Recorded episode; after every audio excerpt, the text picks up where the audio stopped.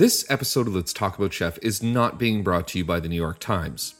It's instead being brought to you by some moron at the New York Times who thought it would be a good idea to offer it to you for 50 cents a week. 50 cents a week. I do this thing that drives my partner Sarah crazy, where I always hold on to loose change and leave it in my pockets. I will then walk around the house, and inevitably, when I reach into my pocket to grab my phone or keys or a lighter or whatever else, loose change, specifically dimes for some reason, will fall to the ground where she will find them, sigh, and put them in the change jar by the front entrance to the house that I'm sure she spends a lot of time hoping I start to use. And then she will always say aloud, Are you doing this on purpose? She has found dimes in couches, on the floor by the stove, under the bed upstairs, in the bed upstairs, and I am guaranteeing you that there is more than 50 cents of dimes on the floors of my home. Which means that the spare change littered around my house could get me a subscription to the New York Times. And I'm willing to bet that loose change lying around your home would be more than 50 cents. Go to the New York Times to get started.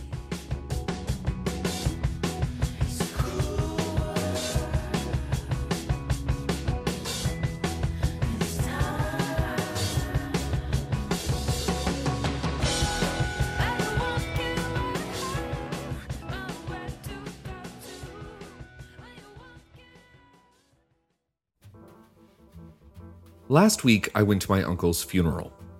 More specifically, I got up on a Saturday morning and made a ton of sandwiches and arranged them on trays to bring to my aunt's house so that the 30 people in attendance could eat afterwards. My mother had spent the two days previous with my aunt buying beer and wine and getting her house ready for family and friends to gather and celebrate my uncle's life.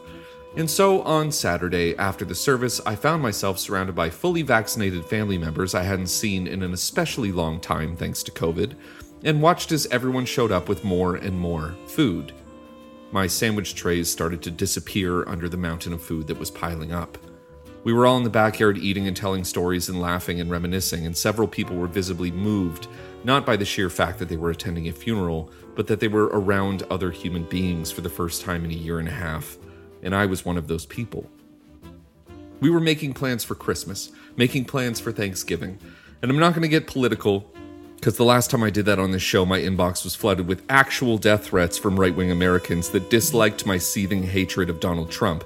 But I will say that if for some reason you aren't getting vaccinated, maybe the sheer fact that you can see your loved ones and know that you're safe from a virus that almost destroyed the world should be reason enough.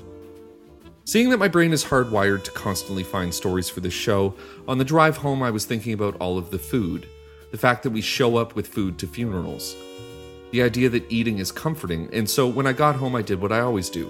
I poured a glass of wine and started to dig into the history of food at funerals. And much to my surprise, it's a story that goes a lot deeper and a lot further back than I ever thought possible.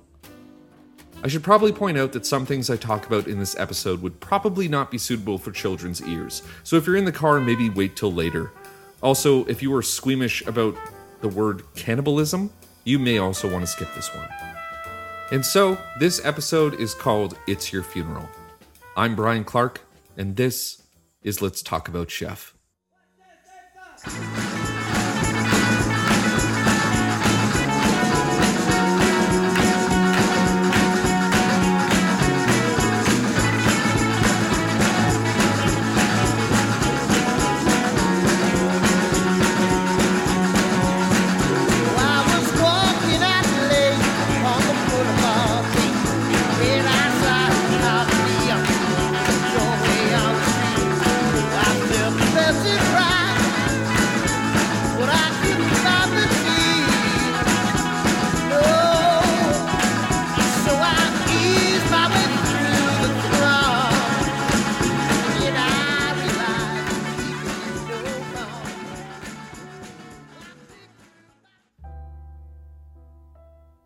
The story of eating at a funeral begins a long, long time ago.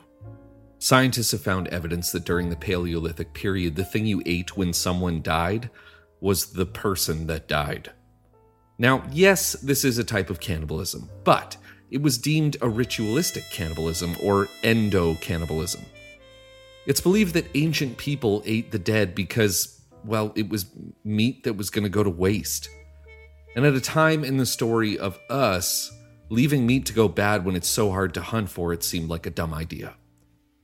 Endo cannibalism was a ritual performed at funerals for loved ones. These rituals survived for tens of thousands of years and oddly enough popped up all over the world.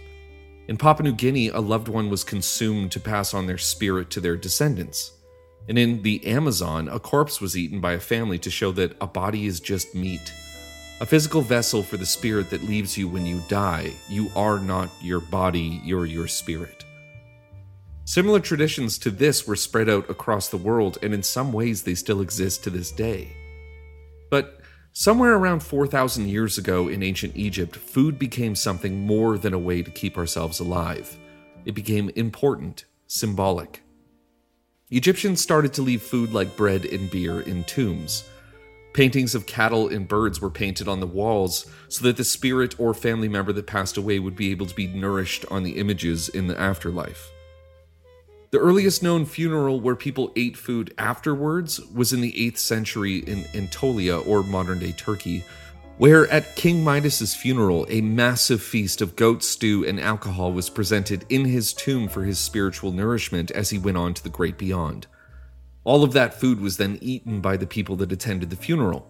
Then, the massive dinner table, dinnerware, and all of the leftovers were sealed in the tomb along with King Midas's body, and that was left undiscovered until 1957 by archaeologists from the University of Pennsylvania. By the Middle Ages, whenever a lord died, a ceremony called an arval was held, and that was an Old English word for heir's ale. Essentially, all of the lords from surrounding lands would get together and toast the new heir, and a massive feast would be provided because some people attending would be traveling from so far away, and also because the bigger your feast was meant you were more important. During these feasts, a sweetbread called arval was given out to guests and servants. This was symbolic of eating the dead as well. Now, this idea of eating the figurative body of a person comes from religion, the whole eating body of Jesus thing at church, but it became something more. People believed in heaven and hell and didn't want their loved ones to go to hell, so they devised a really weird method to ensure that their family member would be able to get into heaven. And this was by eating their sin. More on that after this break.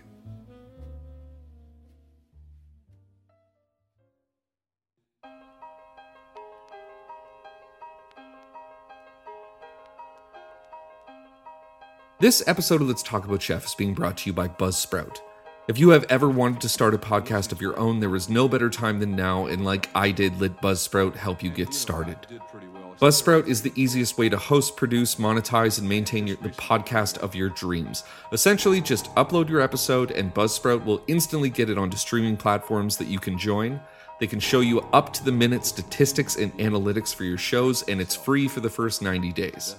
For example, if I wanted to see where in the world the last episode of this show was listened to, I would simply go to my account at buzzsprout.com and click on the most recent episode, Stories of Fire, and there you go. Stories of Fire was listened to in 99 different countries and 2,453 different cities, from the United Kingdom to France and India, Croatia, Vietnam, Hong Kong, Russia, China, Lithuania. You can literally see your show grow around the world, and it's probably my favorite part of Buzzsprout. If you want to get your podcast started, go to buzzsprout.com and tell them Let's Talk About Chef sent you there. And now, back to the show.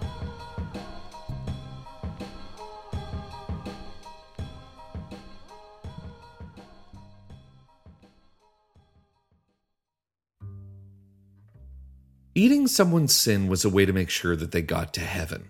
And how did someone go about sucking the leftover sin from somebody's body? By making and eating a corpse cake. Essentially, make a bread dough and let it rise on the chest of your dead relative and then bake it. Sin eating evolved in Ireland in the late Middle Ages to be an actual job performed by poor people Basically, a corpse cake was made and then eaten by a poor person from the town whose job was quite literally being the town's sin eater. This person would eat the bread, consuming any trace of sin left behind, and after consuming the sin of the dead, therefore giving the family the assurance that their loved one was going to go to the great beyond, the family would then proceed to kick the crap out of the sin eater and throw them out on the street outside of the church. After they threw out the sin eater, the family would then eat bread over the body of the deceased. And just so you know, it's been documented that the tradition of sin eating survived in America in the Appalachian Mountains until the 1900s. Now, as societies and cooking methods evolved over the years, so did food at funerals. Funeral biscuits emerged in the 18th and 19th centuries and were treated as souvenirs in England and the United States. The biscuits were usually made of shortbread and stamped with a decorative design or the name of the person who died. It's believed that the American settlers got this tradition from the Dutch settlers who introduced death cookies to their funerals. American settlers would bake cookies and stamp them with crosses or skulls or even the image of a rooster, which represents resurrection. Stamping a rose onto a cookie was meant to indicate that the deceased was a child, and this is where bringing flowers to funerals comes from as well. You might think that death cookies sound like a weird ancient custom, but in Italy to this day, it's common to eat cookies in the shape of bones at funerals or even vital organs. In Asia, grain is not as important as rice, which is the symbol of life. And rice is one dish that is always present at every funeral, regardless of social class. Chicken is also very important in Chinese funerals, as eating it is supposed to ensure that the deceased soul will be able to fly to heaven. Duck is also usually served as it's supposed to protect the person's soul when they cross the three rivers along the path to the afterlife. Traditional Chinese funerals to this day still engage in sin eating, with some families asking monks to transfer the sins of the dead to dishes of dim sum, which are then eaten by modern day sin eaters. The only difference is that, unlike the Irish, the Chinese won't beat the crap out of the sin eater. In Mongolia, the custom is to eat a lump of sugar dipped in milk after a funeral, which is meant to purify them after coming in contact with death. With or without sin eating, it is a common practice to eat something sweet at a funeral. I am sure if you've attended a funeral, you will see, like I did the other day, lots of cakes and cookies and sweets. And that comes from the tradition of purifying your soul and from the ancient tradition of burying the dead with pots of honey. Civilizations from China to Africa buried their dead with honey. Even the ancient Greeks buried their dead with honey cakes, which were supposed to be a bribe for the three headed dog Cerberus at the gates of Hades so you could sneak past him. It should come as no surprise that we eat when we mourn because it brings us comfort. Eating when we're sad is something that humans are great at doing, and it helps. Food traditions run very, very deep, and every culture that has ever existed has had some similarity when it comes to burying our loved ones. But it is slightly amazing that the reason I made sandwiches for my uncle's funeral, the reason we are gathered around and ate, was a direct link to the past when people would gather and eat the dead to show that our bodies are just vessels for our spirits. If you knew my uncle, you would know that he would have been horrified at that, and that makes me laugh. We're all gonna die one day. It's the one thing we absolutely all have in common, and that's fine. Now, we may not gather around to eat bread that was proofed on the chests of the deceased anymore, and we may not get to beat the crap out of someone we paid to suck the leftover sin out of your grandma, but we do gather and we do eat, and we do do something that has been done forever. We say goodbye with food. And so, on that somber note, I would now like to walk you through what I want done for my funeral in the event when I die. There will be no religious service, and it will take place at a venue that is private but can also house everyone in attendance, like a huge cottage or campground or a shining type hotel situation that will be rented out privately. Friends and families will gather wearing whatever clothes they want. The music will be blaring and it will be loud. There will also be a New Orleans style brass band. There will be obscene amounts of bourbon and wine and kegs of Guinness. The party will be catered by every chef friend I still have alive who will cook whatever they want, each one trying to one up the other. If there's not lobster thermidor next to oysters, next to wood fired pizza, next to duck confit, I'm going to be pissed.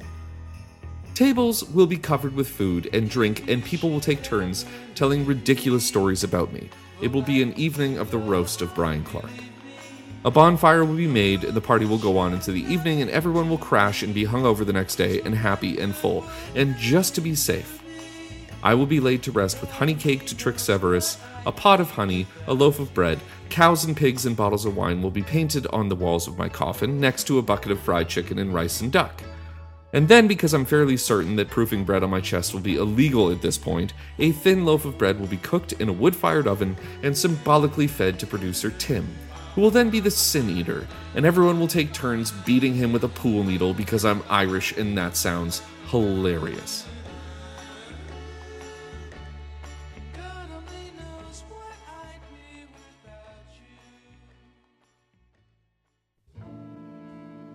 Funerals are a fact of life.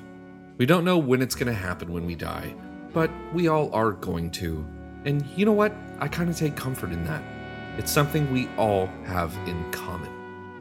But just to be safe, I'm going to take a page out of thousands of years of ideas and traditions from across our silly little planet and cover my ass. I hope that you enjoyed this week's episode of Let's Talk About Chef. It was written and hosted by me, Brian Clark. If you want to write into the show, you can send everything to let's talk about chef at gmail.com or you can follow me on Instagram at Chef Brian Clark. I want to thank the New York Times and Buzzsprout for letting me talk about them this week, and especially thank you for listening. If you want to spread the word about Let's Talk About Chef, which is the only reason that this show has grown to be what it is today, let a friend or someone in your life that you think would enjoy it know that they can find all episodes on Let's Talk About Chef.com or anywhere that you listen to podcasts. That's enough for me, and so, as always, I'm Brian Clark. Have a great service, and have a great week. Oh, and do yourself a favor get vaccinated. This is the first day of my life. Swear I was born right in the doorway. I went out in the rain, suddenly everything changed. They're spreading blankets on the beach. Yours is the first face that I saw. I think I was blind before I met you. And I don't know where I am, I don't know where I've been, but I know where I want to go. And so I thought I'd let you know. Yeah, these things take forever. I especially am slow. But I realized that I need you, and I wondered if I could come home.